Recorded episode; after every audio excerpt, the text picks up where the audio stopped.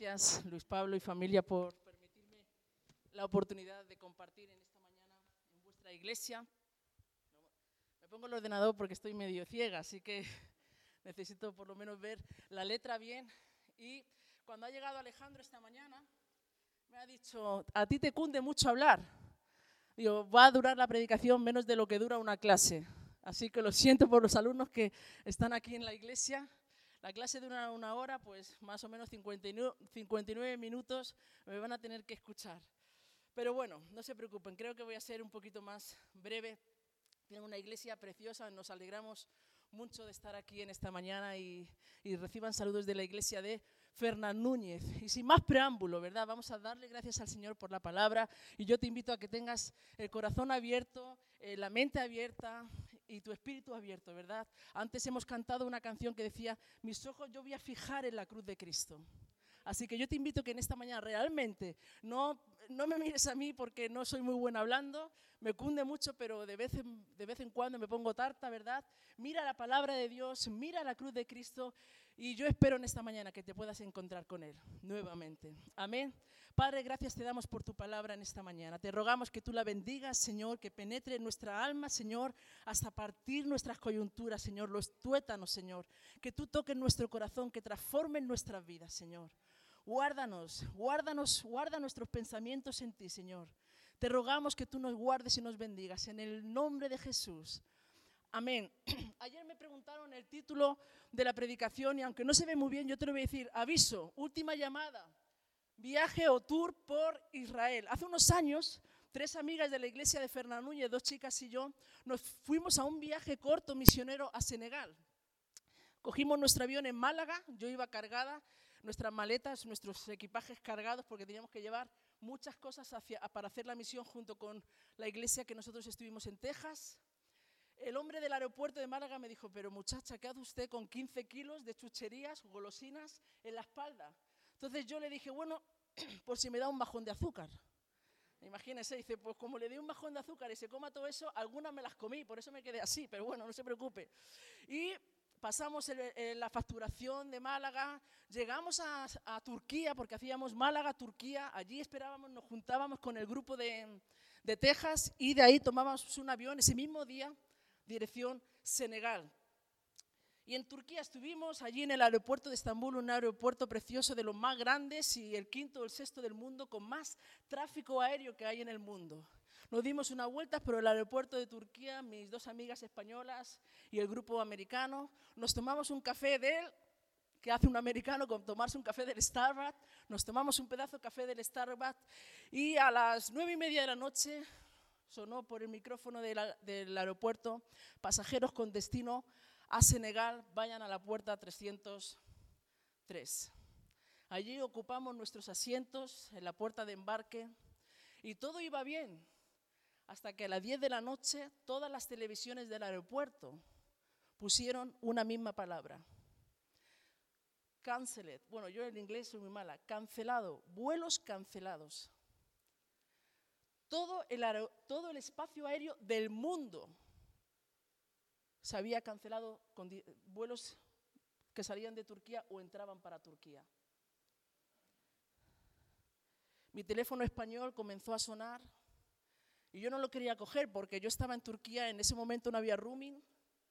Y yo dije, madre mía, ¿qué hace mi marido llamándome con lo que sabe que me cuesta esta llamada? Y le colgué, no le cogí el teléfono. A los cinco minutos me llamó uno de mis hermanos, a los otros cinco me llamó otro de mis hermanos. Yo no cogía a nadie porque lo que me iba a costar la llamada. Me parecía raro que todos los vuelos estuvieran cancelados, ¿verdad? Y a los 15 minutos mi marido me volvió a llamar insistiendo, insistiendo, y yo enfadado cogí el teléfono y dije, ¿pero qué pasa? Y él dijo, ¿estáis todas bien? Y yo le dije, bueno, yo, estamos bien, el, el ejército ha rodeado todo el aeropuerto de Turquía, aquí estamos bien. No sé cuánto va a durar, hay tiros en la terminal, en la parte de arriba, nosotros estábamos abajo, hay miles de personas corriendo de arriba para abajo, estábamos todos asustados y están todos los vuelos cancelados. No sé cuándo vamos a salir de aquí y si vamos a salir de aquí. Y yo quiero en esta mañana que tú tomes tu maleta, estamos a una semana de irnos media España de vacaciones, tomes tu maleta de mano en esta mañana imaginaria, ¿verdad? Metas lo esencial, metas un kilo de chuches por si te da un bajón de azúcar en medio del viaje que vamos a hacer en esta mañana y vayamos a hacer un tour por Israel. Nos vamos a ir acompañados de dos profetas de la Biblia. Uno de ellos va a emprender el primer viaje y el, primer viaje de su vida y el que más aventuras va a tener. Y el segundo de ellos, ocho años más tarde, va a emprender el último viaje de su vida. Así que si me acompañas a Primera de Reyes, capítulo 19, vamos a ver el primer viaje en esta mañana. Para los que tengan la Reina Valera del 60, ¿verdad? Se nota que soy vieja en la iglesia porque esto se decía hace 20 años, ¿verdad? La Reina Valera del 60, la página 357, dice así, Primera de Reyes capítulo 19, versículo del 19 al 21. Vamos a, empezar nuestro primer viaje en esta mañana. Dice así, Partiendo de allí, halló a Eliseo, hijo de Safat, que araba con doce yuntas delante de sí, y él tenía la última. Y pasando Elías por delante de él, echó sobre él su manto. Entonces, dejando él los bueyes, vino corriendo en pos de Elías y dijo, te ruego que me dejes besar a mi padre y a mi madre, y luego te seguiré. Y Elías le dijo, ve, vuelve, ¿qué te he hecho yo? Y se volvió y tomó un par de bueyes y los mató. Y con el arado de los bueyes coció la carne y la dio al pueblo para que comiesen. Después se levantó y fue tras Elías y le servía. El primer personaje que nosotros tenemos en nuestro primer viaje, que él va a comenzar su primer viaje, es Eliseo. No sabemos mucho de la vida de Eliseo hasta este momento. De hecho, sabemos que era hijo de Safat y que había y estaba arando en la tierra de su padre, posiblemente en Abel Meola, que es una parte de la tierra de, de Manasés. No se preocupe por el PowerPoint, es por si alguien tomaba nota, no, no me importa al oeste del río Jordán, y ahí estaba Eliseo, un hombre común, sin grandes alargues, trabajando en el, campo con las yuntas de su padre, desconocido para muchos. Seguramente muchos de los que estaban a su alrededor ni conocían quién era Eliseo. Maloliente para otros. Ay, pero había estado, era, en ese momento, era señalado por Dios. La Biblia dice que cuando Elías pasó por su lado y le echó su manto, y cuando fue tocado por el manto de Elías, lo dejó todo. Vino corriendo tras Elías y le, y le dijo, te ruego que me dejes ir contigo. Solo déjame darle un beso a mi padre y a mi madre y me voy. Y Elías le pregunta, ¿qué te he hecho yo?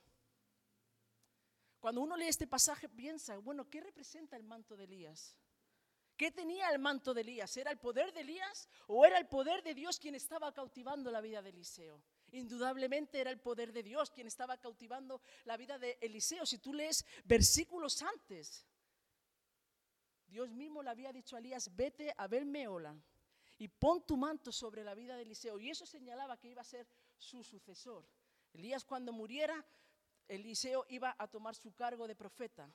Y Elías obedeciendo a Dios, saliendo de la cueva donde se había escondido por miedo, por miedo a Jezabel Llega Eliseo y le deja caer su manto.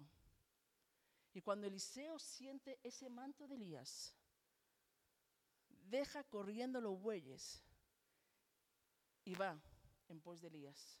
Y en ese momento donde comienza es donde comienza el primer viaje de la vida de Eliseo, la aventura más increíble en la vida de Eliseo al responder al llamado de Dios para su vida. Ahora quiero que notes algo en estos versículos. Quiero que te fijes en tu Biblia, ¿verdad? ¿Hay alguna pregunta de Eliseo a Elías? Pueden responder. Yo como estoy en una iglesia pequeña estoy acostumbrado a que los hermanos respondan. No hay ninguna pregunta de Eliseo a Elías. El único que, que pregunta es Elías a Eliseo, ¿qué te he hecho yo? Pero de Eliseo a Elías no hay ninguna pregunta. No pregunta nada. No sabe qué va a comer esa noche cuando vaya tras Elías. De hecho, no sabe ni dónde va a recostar su cabeza. De hecho, las últimas noticias que tenía de Elías, del gran profeta Elías, es que sabiendo que Jezabel quería matarlo, él corre y se va y huye. Y se esconde en una cueva y dice, Señor, mátame. Y Dios le dice, sal de la cueva, Elías. Tengo todavía siete mil rodillas que no se han doblado delante de Baal. Sal de la cueva, Elías. Y ese hombre escondido escucha la voz de Dios, pasa por Abel Meola, planta su manto sobre Eliseo y este deja los bueyes, que es su medio de vida en ese momento. Deja la casa de su padre que le aporta la confianza y la seguridad. Deja su hogar que le aporta la comodidad de estar con los suyos para irse tras Elías durante los siguientes ocho años de su vida. ¿Por qué un hombre que tiene todo es capaz de tomar una decisión tan drástica? ¿Por qué un hombre que tiene trabajo, tiene bueyes, en ese momento era importante, 12 oyuntas, no una, 12. Tiene su casa, tiene su hogar, tiene sus padres, tiene todo. ¿Qué tenía ese manto? ¿Qué poder de Dios tenía el manto de Elías? Que fue capaz de dejar todo, todo y tomar una decisión drástica que le marcaría el resto su vida. ¿Sabes cuál es la respuesta? Seguro que la sabes. Eliseo fue tocado por el manto del Señor. Y una vez que alguien ha sido tocado por la mano del Señor, por el dedo de Dios, por el manto del Señor, por el poder del Espíritu Santo, su vida nunca va a poder seguir igual. No puede seguir, imposible que sigas haciendo lo mismo, imposible. Has escuchado la voz de Dios, has escuchado el llamado de Dios y corres, corres, tras la visión y tras, tras lo que Dios te ha dicho que tienes que hacer. No puedes volver a ser igual. Y me pregunta en esta mañana para ti y para mí, ¿cómo respondo yo? ¿Cómo he respondido yo? ¿O cómo voy a responder yo al toque de Dios? ¿Cuál es mi respuesta al grito de Dios? ¿A quién enviaré y quién irá por nosotros? ¿Qué perspectivas ha cambiado en mi vida Dios? cuando Él me tocó. Y antes de responder estas preguntas en tu corazón, el primer llamado que recibimos cada uno de nosotros, por eso estamos aquí en esta mañana, de parte de Dios es para salvación.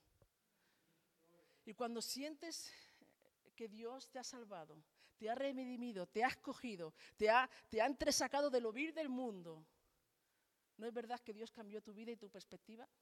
Cambia tu vida simplemente porque tú hace, porque tú, tu vida pasa de muerte a vida, efectivamente. Pasa de las tinieblas a su luz admirable, dice, el, dice el, Evangelio, ¿verdad? Hace que tu vida pase de estar deleitándose en el pecado a tener una vida nueva. Hace que las cosas viejas pasen y ahí aquí todas, son esas, eh, todas las cosas son hechas nuevas. Cuando Dios te toca y te salva, hermanos, tu vida tiene que cambiar. Porque Él te ha puesto en un lugar, te ha sentado en los lugares celestiales con el Padre. Y vas a estar reinando con Él. Vas a estar cara a cara con Él.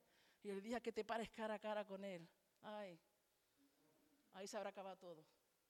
Pero empieza algo nuevo y algo mejor.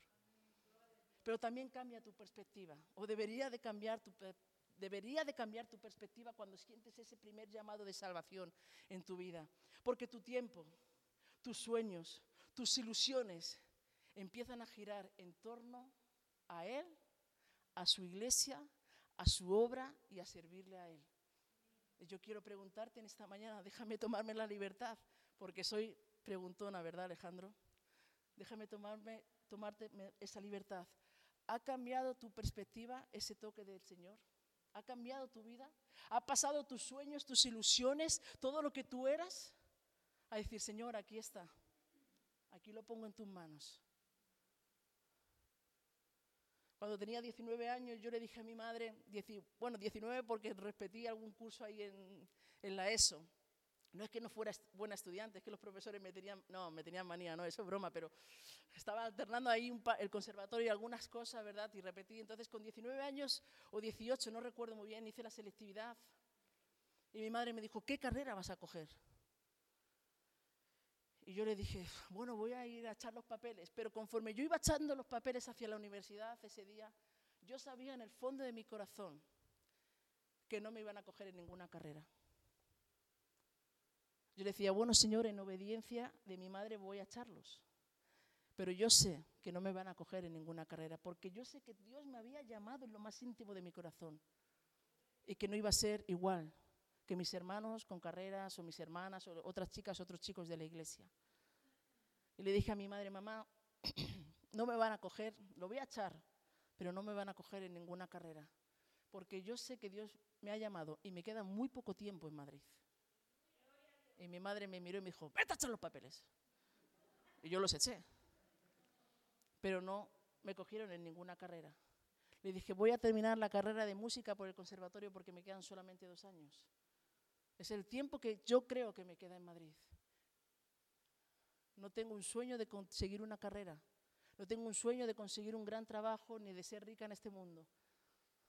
Tengo el sueño de servir al Señor y de gastar nuestra vida para Cristo. Porque cuando Él me cautivó y cuando Él te cautivó a ti, tuvo que cambiar tu perspectiva de vida. Amén. Él te ha llamado, Él te ha escogido, te ha entresacado del ovir del mundo y entonces puedes responder como respondió Eliseo, dejándolo todo, dejando la comodidad, dejando la seguridad de un plato de lentejas, porque Él ha echado el manto sobre ti y tú respondes. Y de este momento, hermanos, desde la vida de Eliseo hasta el último viaje de la vida de Elías, pasan ocho años. No conocemos mucho en ese, en ese impas de los ocho años que hizo ni Elías ni Eliseo en el ministerio. Solo sabemos que Eliseo siguió a Elías. Y a los ocho años empezamos nuestro segundo y último viaje de esta mañana. Este es más largo, así que abróchate los cinturones bien, ¿verdad? Y este segundo viaje se titula, el primero se, titulaba Tocado por el manto. Y este segundo viaje se titula No te dejaré. Este segundo viaje comienza en Segunda de Reyes capítulo 1. Yo te invito, perdón, capítulo 2, versículo 1. No vamos a leer todo el texto porque es muy largo, ¿verdad? Pero sí vamos a leer algún versículo que otro. Dice así, aconteció que cuando quiso el Señor alzar a Elías en un torbellino al cielo, Elías venía con Eliseo de Gilgal. Y dijo Elías a Eliseo, quédate ahora aquí, porque el Señor me ha enviado a Betel. Y Eliseo y dijo, vive el Señor y vive tu alma, que no te dejaré. Y descendieron pues a Betel. Y así pasa una ciudad, van a Gilgal, van a Betel, van a Jericó y acaban en el río Jordán. Y yo quiero hablarte en esta mañana de este viaje, más o menos 55 kilómetros realizaron en un solo día. Elías y Eliseo. Dios le había hablado a Elías, te voy a quitar del medio, ha acabado tu vida, ha acabado tu ministerio. Y comienza una gira, un tour por Israel para en, en tres ciudades, Gigal, Betel, Jericó y el río Jordán, ¿verdad? En cuatro ciudades o cuatro lugares de Israel. Y ahí está. Y la respuesta siempre de Eliseo era, vive el Señor y vive tu alma, que no te voy a dejar. Y dice la Biblia en este, en este capítulo que en cada ciudad donde ellos pasaban salían los profetas y le decían a Eliseo, ¿sabes que Dios te va a quitar hoy a Elías? Y él respondía, sí, lo sé, pero ahí seguía detrás de él. Ahora, algunas preguntas se me ocurrían en, este, en, en esta semana cuando estaba leyendo este pasaje. ¿Por qué Dios manda a Elías? pasar por estas tres primeras ciudades. ¿Qué particularidad tenían estas tres ciudades? Y quiero decirte algo, son tres ciudades muy importantes dentro de la historia del pueblo de Israel. Ahora, ¿qué necesitaba entonces ver Eliseo en estas tres ciudades? ¿Y por qué Eliseo no quería soltar por nada del mundo a Elías? Así que prepárate porque vamos a recorrer 53 kilómetros andando en esta mañana. Quiero que me acompañes a la primera ciudad. Dice que ellos estaban, partieron de Gilgal. Es una ciudad que se menciona varias veces en la Biblia, pero donde cobra su mayor énfasis es en Josué capítulo 4 y capítulo 5. ¿Sabes qué pasa allí en Josué? Acaba de llegar el pueblo de Israel, los hijos nacidos en el desierto y los menores de 20 años que salieron de la esclavitud de Egipto. Acaban de, de llegar a Gilgal, han pasado el río Jordán y están llegando a Gilgal. Y el Señor le dice a Josué, para, dos cosas tienes que hacer antes de entrar a la tierra prometida. La primera cosa que tienes que hacer, tres cosas, pero la primera cosa que tienes que hacer es circuncidar a todos los varones nacidos en medio del desierto en los últimos 40 años. La segunda cosa que tienes que hacer nuevamente es comenzar a celebrar la Pascua. para recordar de dónde Dios les había sacado. Y la tercera cosa que tienes que hacer, porque has pasado el río Jordán y te he dicho que un sacerdote, o sea, un príncipe de cada tribu, coge una piedra, monta un montículo ahí en medio de, de Gilgal, para que el pueblo cada vez que vea ese montículo recuerde que el Dios de Abraham, el Dios de Isaac y el Dios de Jacob sigue siendo el mismo por siempre y para siempre. Él es el alfa, Él es la omega, Él es el principio y Él es el fin.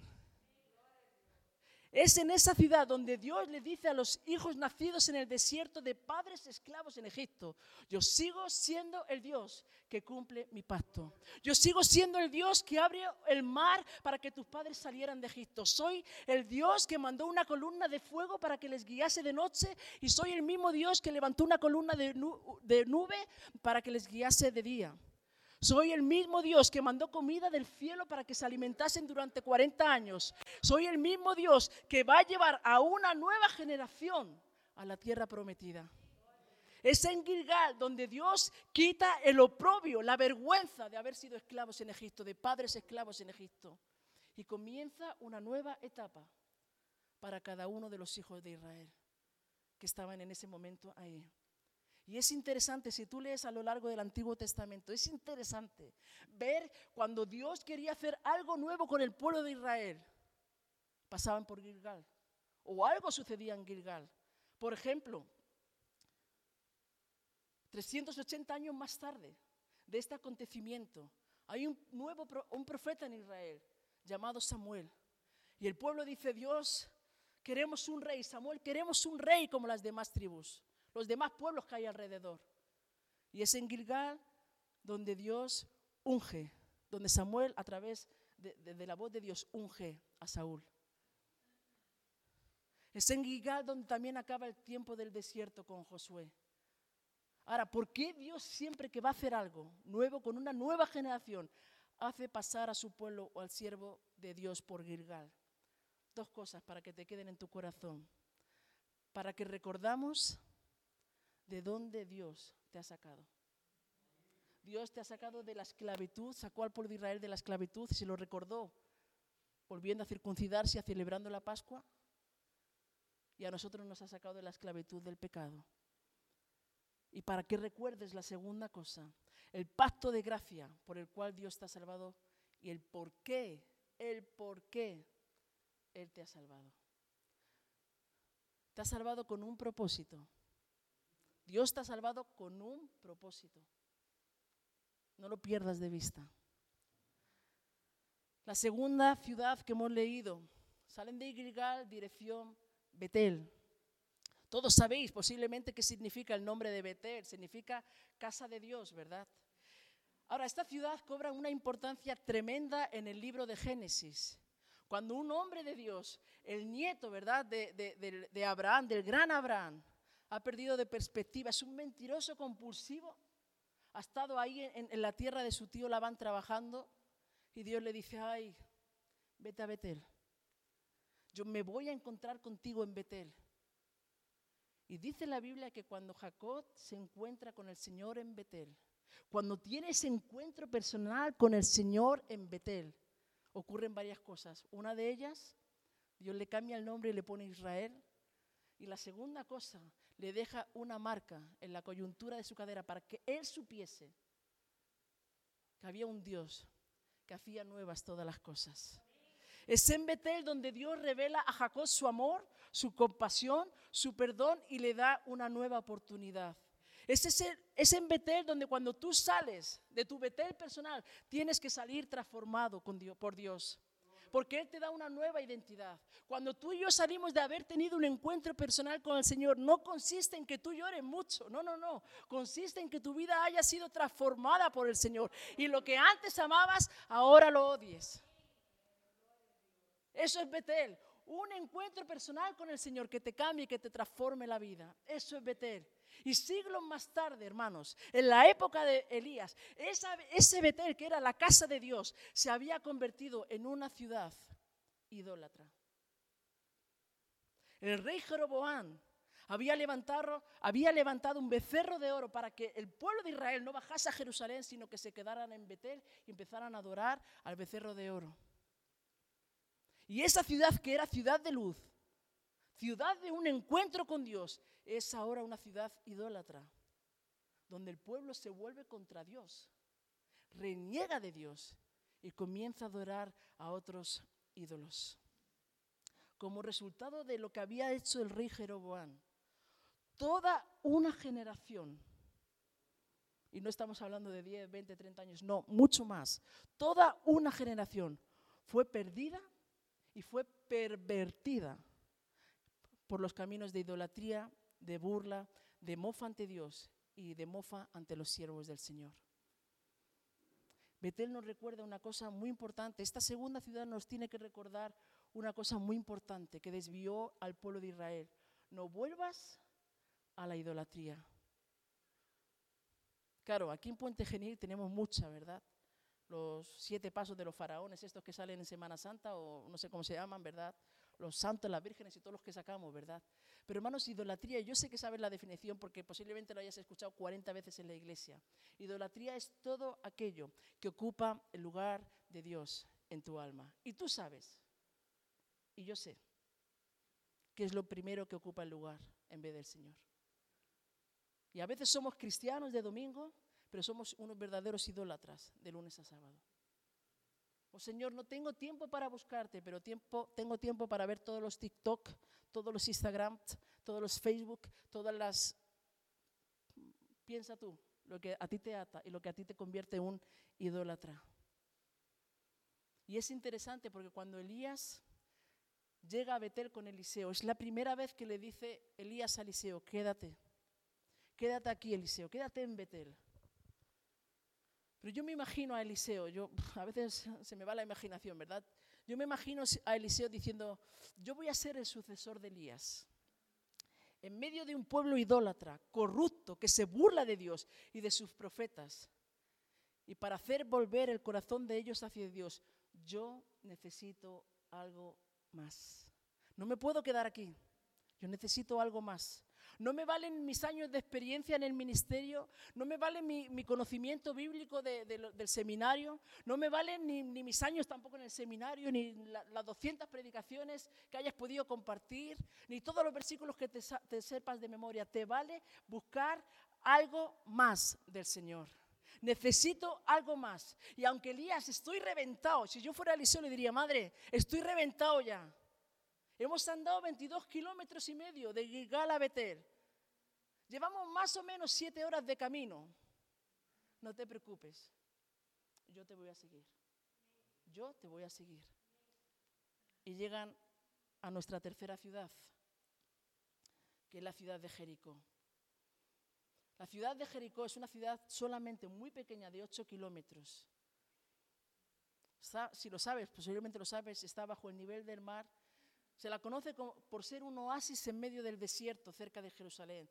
Se dice de ella que aunque está en medio de un desierto, es la ciudad de las palmeras y de las fuentes de agua. yo estaba pensando, ¿por qué era necesario, o una vez más, que Elías y Eliseo tuvieran que pasar por Jericó?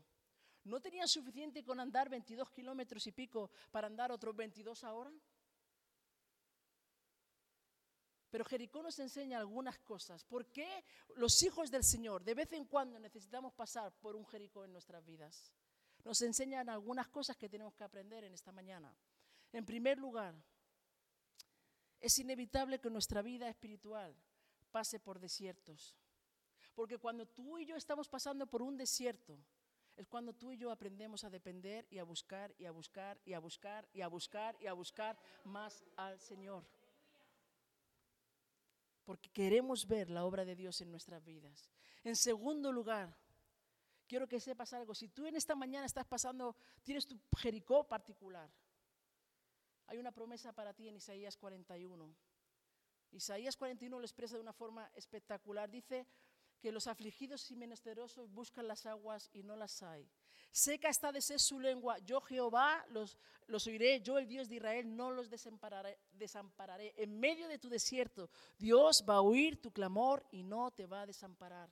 En las alturas va a abrir los ríos y fuentes en medio de los valles. Abrirá en el desierto estanques de agua y manantiales de agua en la tierra seca. Daré en el desierto cedros, acacias, arrayenes y olivos. Pondré en la soledad cipreses para que vean y conozcan y adviertan y entiendan todos que la mano del Señor hace esto y que yo soy el Santo de Israel que los creó. En medio de tu Jericó, de tu desierto, Dios sigue abriendo fuentes de agua viva. Dios sigue abriendo fuentes de agua viva. Y si tú estás en medio del desierto, dile, Señor, yo quiero fuentes de agua viva. Ahora también en Jericó, Jericó es una ciudad espectacular, porque comienza la obra de salvación para una ramera, Raab, y termina el tiempo de un rey malvado como fue Sedequías. Jericó también tenemos a un ladrón subido a un árbol para encontrarse con Jesús. Y antes de que él pudiera pronunciar una palabra, Jesús le dice, baja de ahí. Hoy yo necesito entrar en tu casa. Pero en Jericó también tenemos a un ciego moribundo, posiblemente pobre, con una voz desgarrada de tanto gritar, Jesús, hijo de David, ten misericordia de mí. Y en esta mañana, si tú eres un zaqueo o eres una Raab o eres un ciego como Bartimeo, necesitas gritar, Jesús, hijo de David, ten, ten misericordia al Señor, porque en tu grito, en tu clamor, en mi clamor, entonces Dios se para. Dios se para. No importa lo que le empuje a los discípulos, no, no, no importa lo que diga la gente. Oh, a casa de zaqueo se va a ir.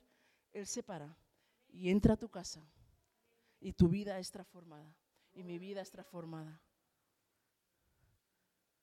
Jericó nos enseña que en medio de tu situación, de tu desesperación, de tu desierto, Dios sigue salvando y que hay un nuevo comienzo para tu vida. Pero quiero decirte algo de esta ciudad en los momentos de Elías. En Jericó también tenemos una representación de la iglesia de hoy en día en Jericó, mientras Elías y Eliseo estaban pasando, existía una escuela de profetas que sabiendo de antemano que Dios iba a llevar a Elías. Pero cuando ellos vieron, porque estos profetas vieron que Elías fue ascendido al cielo, insistieron para ir a buscarle sin entender la obra de Dios, la voluntad de Dios y sin discernir los tiempos del Señor.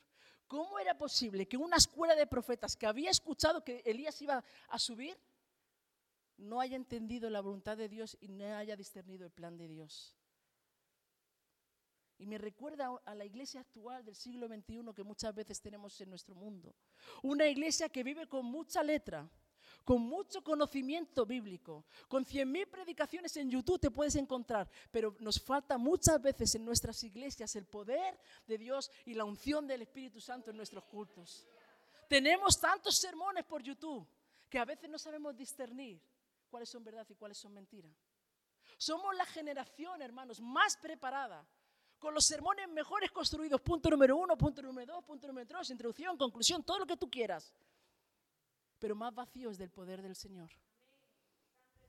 Estamos en un tiempo donde nuestra música compuesta por nuestras iglesias o se escuchan programas como La Voz, las bandas sonoras que ponen ahí entre canción y canción, pero no impacta a nuestra generación. Hemos confundido llamamiento con carisma, liderazgo con servicio, virtuosismo con unción, santidad con libertad y toque del Espíritu Santo por un momento emocional. Lo hemos confundido todo. Y el llamado y el carisma a veces no casan. Dios llama a personas que a veces tú no darías un duro por ellas, pero Dios las llama y, el mundo son transformadas por esas personas que responden al llamado de Dios. No confundas llamado con carisma, no confundas liderazgo con mandar, el liderazgo es servir. No confundas con tener un buen músico virtuosista con que tenga la unción del Señor. No es lo mismo que toque bien, que toque con la unción del Espíritu Santo. Y no confundas santidad con libertad. Somos libres en Cristo, pero la santidad de Dios es innegociable. Con cuatro sílabas creo que tiene. Ahora las estáis contando. Innegociable. Si mis hijos, si mis hijas, si tus hijos, hermanos, no viven en la santidad de Dios, amonéstales. No dejes que tus hijos se pierdan por el mundo, por no, amonestarles. Si mañana mi, hija Daniela me trae un novio no cristiano, yo no puedo decir lo que he escuchado en muchas iglesias, wow, ahora es un buen muchacho. No, no, no, no, no. No es cristiano. Y no es la voluntad del Señor. Espérate si quieres cuando Él se convierte y luego ya veremos si es la voluntad del Señor o no. Si tú cuando te sientas a ver la televisión en tu casa, ves Gran Hermano, sálvame, mm, la isla de las tentaciones, la isla de, no sé, Master, bueno, Masterchef está bien, ¿no? Pero algunas otras cosas. Y tú entiendes que Jesús no se sentaría contigo porque tú lo sabes y yo lo sé. No negocies la santidad por tu libertad. No se negocia. Dios es el mismo ayer, hoy y por los siglos de los siglos. Y llegamos al río Jordán, última parada de nuestro viaje. Es el punto clave de esta predicación en esta mañana.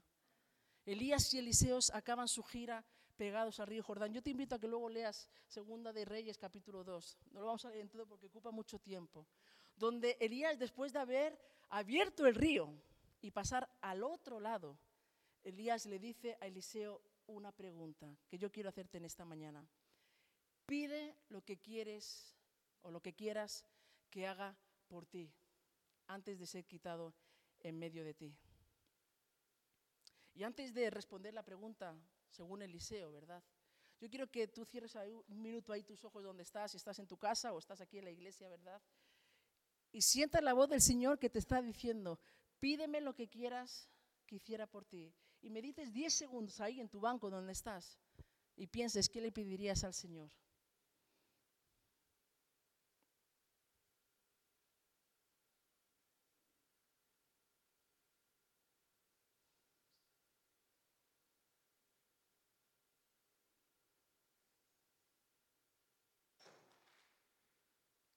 Yo no sé lo que tú estás pidiéndole al Señor en esta mañana, pero Eliseo le dice así a Elías, te ruego, ante tu pregunta, Eliseo, Elías, ¿qué quieres que tú hagas por mí antes de irte? Te ruego que una doble porción de tu Espíritu Santo sea sobre mí.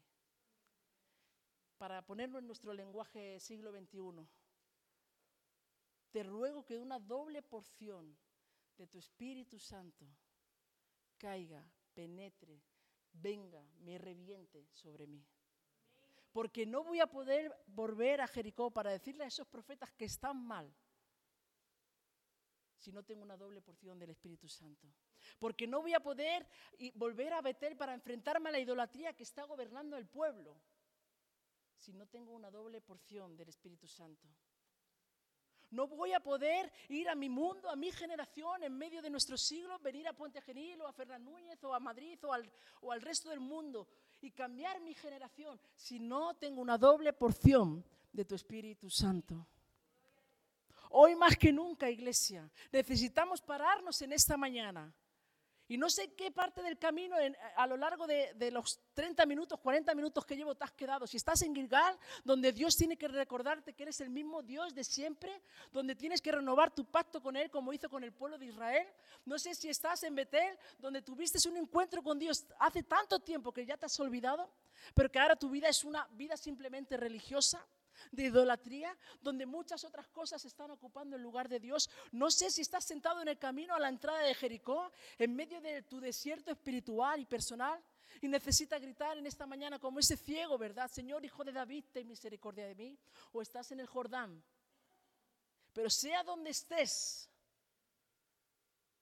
necesitas en esta mañana decirle, Señor, yo quiero una doble porción de tu Espíritu Santo. Y la respuesta de Elías a la petición de Eliseo fue así. Versículo 10. Si me vieres cuando fuere quitado de ti.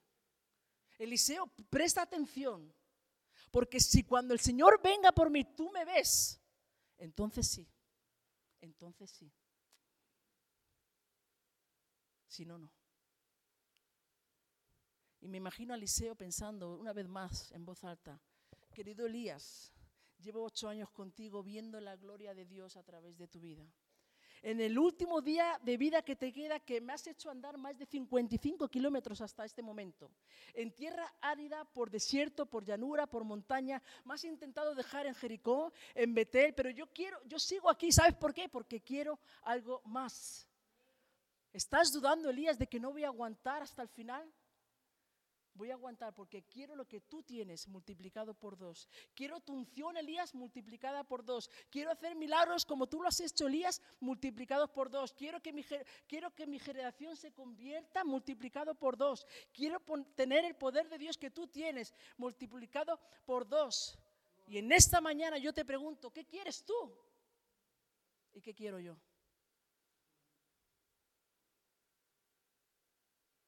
Algunos de nosotros hemos podido pensar, Señor, dame una buena casa, un buen novio, un buen marido. Pero eso no es el tema de esta mañana. El tema de esta mañana es, ¿qué quieres tú? ¿Quieres tener una doble porción del Espíritu Santo o quieres seguir viviendo una vida cristiana? Conformista, inusual, vacía, religiosa. Ahora quiero que me permitas en esta mañana decirte lo que quiero yo. Porque yo quiero que Dios cuente su historia en mi generación a través de mi vida. Yo quiero que Dios impacte a mi generación a través de la locura de la predicación, a través de mi vida. Quiero que nuestra generación sea impactada por la alabanza a Dios a través de mi vida. Quiero que nuestro país conozca a Jesús, porque el Evangelio es Cristo y la Biblia dice que Él es la puerta, que Él es el buen pastor, que Él es el pan de vida, el agua de vida, el Cordero de Dios, el león de la tribu de Judá, el que sana nuestras dolencias, el que te corona de favores. Él es la luz del mundo, Él es el amigo fiel, Él es el maestro, el rey de gloria, el Señor, el alfa y la omega. Él es el Salvador, el admirable, el todo en nuestras vidas. Y encontrándolo a Él, lo has encontrado todo. Y para eso, para eso necesitamos una doble porción del Espíritu Santo en nuestras vidas. En otras palabras, le decía al Señor en esta semana, Señor, yo no me conformo con contar lo que Dios ha hecho a través de Jonathan Edwards. Dice la historia que cuando él predicaba la gente se agarraba a las farolas pensando que la tierra se iba a abrir y se iban a caer al infierno. Yo no me conformo con contar lo que Dios hizo con Jonathan Edwards. Gloria a Dios por lo que Dios hizo con él. No quiero volver a contar lo que Dios hizo con Wesley, con Charles Spurgeon, con no sé, mucho Hudson Taylor, Mary Slessor. Yo quiero contar lo que Dios puede hacer con mi vida porque somos una generación que se tiene que acercar al monte de Oret y decirle al Señor, yo quiero algo más en mi vida en esta mañana. Yo quiero algo más, pero eso no va a ser posible. No va a ser posible que impactemos a nuestra generación si no hemos sido tocados en primer lugar por el manto del Señor para salvación. Y si no anhelamos clamar, esperar. Elías le dijo a Eliseo, si me ves, si tienes la capacidad de esperar, si tienes la capacidad de aguantar, si tienes la capacidad de clamar, si tienes la capacidad de implorar, de orar, de, agarrarle a Dios, entonces sí. No quiero anhelar. A veces en las iglesias escucho, escuchamos, ¿verdad? Yo también lo he dicho. Es que lo que Dios hizo en el siglo XX, en el año 1980, 1990 en nuestras iglesias, uf, eso sí era poder del Señor. Pero Dios quiere hacer algo nuevo en el siglo XXI y depende de ti y depende de mí. Nuestros padres buscaban al Señor día y noche. Mi madre ahí medio, medio alfabeta que es, eh, que era. Los ponía alrededor de una mesa y ella leía la palabra del Señor como buenamente le, salía a esa mujer. Pero clamaba por sus hijos día y noche. Señor, si mis hijos un día se van a desviar, llévatelos. Y nosotros abríamos un ojo. En medio de la oración decíamos, ¿qué le ha pasado? Nos quiere muertos, nos quiere vivos, los que nos quería salvos. Y ahí estaba, clamando por sus hijos. Y yo quiero lo mismo. Quiero que mi generación Quiero que nuestros jóvenes en los institutos conozcan al Señor. Quiero que nuestras iglesias estén, llenas de personas que hayan sido transformadas por el Espíritu Santo.